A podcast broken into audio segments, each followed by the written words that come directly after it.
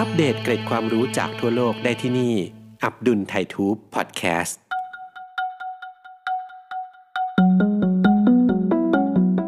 เราคงทราบกันดีว่ามีภาพยนตร์หลายเรื่องที่คาดเดาการระบาดของไวรัสได้อย่างแม่นยำ และมีหลายเรื่องที่ตรงกับความเป็นจริงมาก จนต้องประหลาดใจกับความแม่นยำของบทภาพยนตร์เรื่องนั้นๆ แต่อย่างไรก็ตามก็ยังคงมีข้อเท็จจริงบางอย่าง ที่ภาพยนตร์คาดคะเนผิดไปเกี่ยวกับไวรัส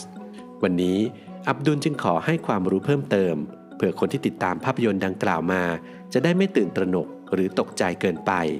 ใน 7 ข้อเท็จจริงที่ภาพยนตร์สร้างผิดเกี่ยวกับไวรัส 1. ไวรัสไม่สามารถฆ่าคนได้ทันที ในภาพยนตร์ดังอย่าง Outbreak ที่สร้างในปี 1995 บางทีฮอลลีวูดอาจต้องการนำเสนอเรื่องราวให้น่าตื่นเต้น จนเนื้อหานั้นชี้ไปในแนวที่ว่า หลังจากติดเชื้อไวรัสแล้วก็จะเสียชีวิตโดยเร็ว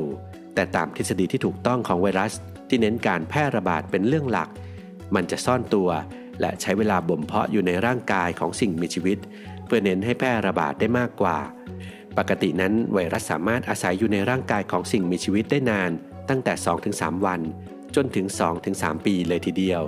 โดยขึ้นอยู่กับชนิดของไวรัส และสภาพร่างกายของผู้ติดเชื้อ ความจริงก็คือ หากเป็นอย่างที่ภาพยนตร์ทำจริง ๆ คือไวรัสทำให้ผู้ติดเชื้อเสียชีวิตได้ภายในหนึ่งวัน การระบาดก็จะไม่เกิดขึ้น หรือเกิดขึ้นน้อยมากๆ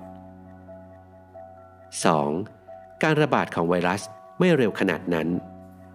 แน่นอนว่าภาพยนตร์ที่ถูกสร้างมาให้มีชั่วโมงในการรับชมเพียงแค่ 2-3 ชั่วโมง ก็มักจะเร่งให้ทุกอย่างจบโดยเร็ว เงื่อนไขของเวลาอาจทำให้มีการบีบให้ต้องเร่งเร้าทุกอย่าง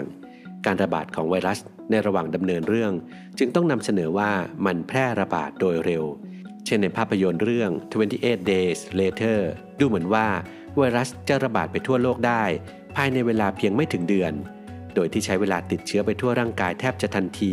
และผู้ติดเชื้อเสียชีวิตได้ในระดับชั่วโมง หรือ 2-3 วันหลังจากติดเชื้อ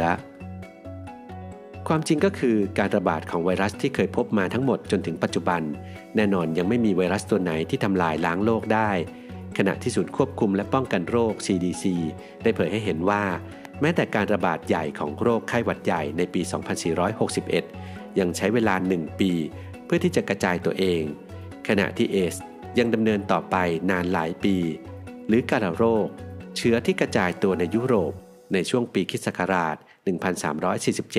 ถึง 1351 ก็ยังใช้เวลานานถึง 4 ปี 3. วัคซีนไม่ได้คิดค้นได้เร็วขนาดนั้น เช่นกันกับเงื่อนไขเวลาและการประดิษฐ์ความตื่นเต้นให้คนดู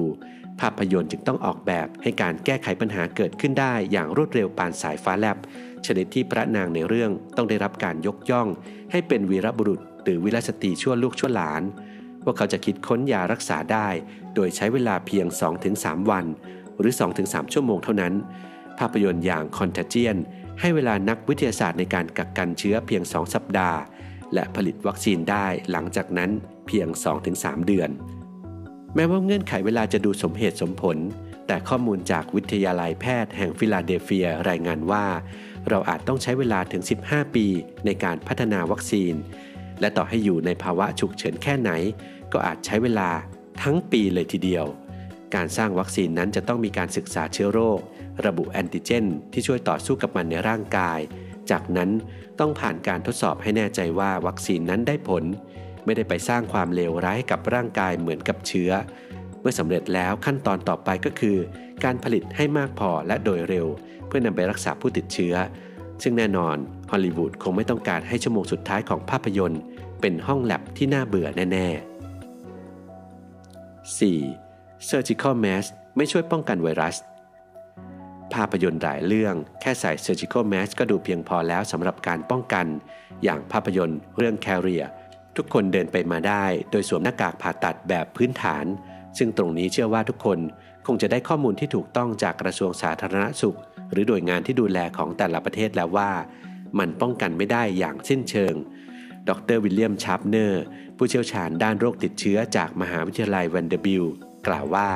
ไวรัสจะมีขนาดเล็ก และหน้ากากที่ป้องกันได้จริง ๆ จะเป็นหน้ากากที่ทำให้คุณหายใจลำบาก ความจริงก็คือว่า คุณไม่สามารถป้องกันไวรัสได้ โดยแค่สวมหน้ากากพื้นฐานทั่วไปแม้ว่าภาพยนตร์บางเรื่องอาจจะแสดงให้เห็นถึงอุปกรณ์ที่หนาแน่น เป็นชุดเต็มร่างกาย พร้อมหมวกที่ดูเหมือนชุดอวกาศ แต่แท้จริงแล้ว เราก็อาจพบได้เช่นกันว่า ภายในภาพยนตร์แสดงให้เห็นว่าพวกเขายังจับมือกัน หรือแม้กระทั่งเดินจากห้องที่ติดเชื้อไปยังอีกพื้นที่หนึ่งแบบง่าย ๆ 5. ไวรัสกระจายไปบนอากาศ ในภาพยนตร์ดังอย่าง Outbreak ขณะที่แซมแดเนียลซึ่งแสดงโดยดัสตินฮอฟแมนกำลังสับสนว่า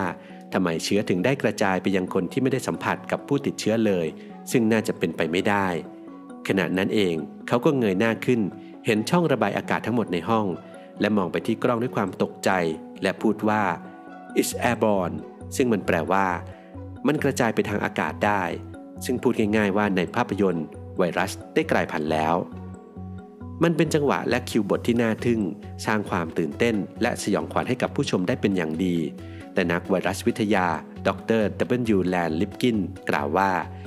จริงอยู่ที่ไวรัสจะกลายพันธุ์ได้ตลอดเวลา และมีรูปแบบของโรคใหม่ๆ เกิดขึ้นอย่างต่อเนื่อง แต่สิ่งที่ไวรัสไม่เคยทำมาก่อน คือการติดเชื้อผ่านถึงกัน ด้วยช่องทางที่มากกว่าหนึ่งแบบ เช่น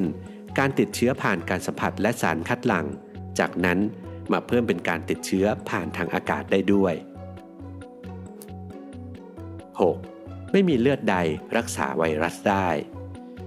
คำตอบที่ลงตัวขณะที่ปมต่างๆ ของเรื่องสุกงอม เรื่องราวเหมือนจะถึงจุดสิ้นสุด แต่แล้วคำตอบที่ดีที่สุดก็คือ เลือดที่แสนวิเศษ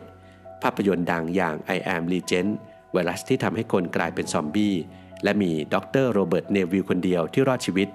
เขาใช้เลือดของตัวเขาเองในการรักษา ซึ่งมันได้ผล ความจริงก็คือว่า ภูมิคุ้มกันทางพันธุกรรมไม่สามารถถ่ายทอดไปสู่ผู้อื่นได้ และหากภูมิคุ้มกันของเนวิลอนุญาตให้เขาผลิตแอนติบอดีที่จะทำให้สิ่งนี้เป็นไปได้ ก่อนอื่น เขาเองจะต้องติดเชื้อเพื่อให้ร่างกายผลิตแอนติบอดีเหล่านั้นได้ก่อน และทางเป็นไปได้เพียงทางเดียว หากว่าเลือดนี้จะรักษาคนได้จริง มันจะต้องใช้ปริมาณมากกว่าเลือดในตัวของดรโรเบิร์ตเพียงคนเดียวอย่างแน่นอน 7. ไม่มีการตายแบบดราม่าในภาพยนตร์มักจะนำเสนอการตายที่น่ากลัวเพื่อให้ดูตื่นเต้น ตัวละครส่วนใหญ่จะกรีดร้อง น้ำลายฟูมปาก กระตุกและมีของเหลวไหลออก หรือบางครั้งก็กลายสภาพเป็นซอมบี้ที่น่ากลัว แต่มันตรงกันข้ามกับความเป็นจริงอย่างสิ้นเชิง ที่ผู้เสียชีวิตส่วนใหญ่จะจากไปด้วยอาการสงบ ผู้สูงอายุและเด็กที่สุขภาพไม่ดี ติดเชื้อ ไม่ได้สติ ปอดบวม หายใจลำบาก และเสียชีวิตแบบเงียบๆ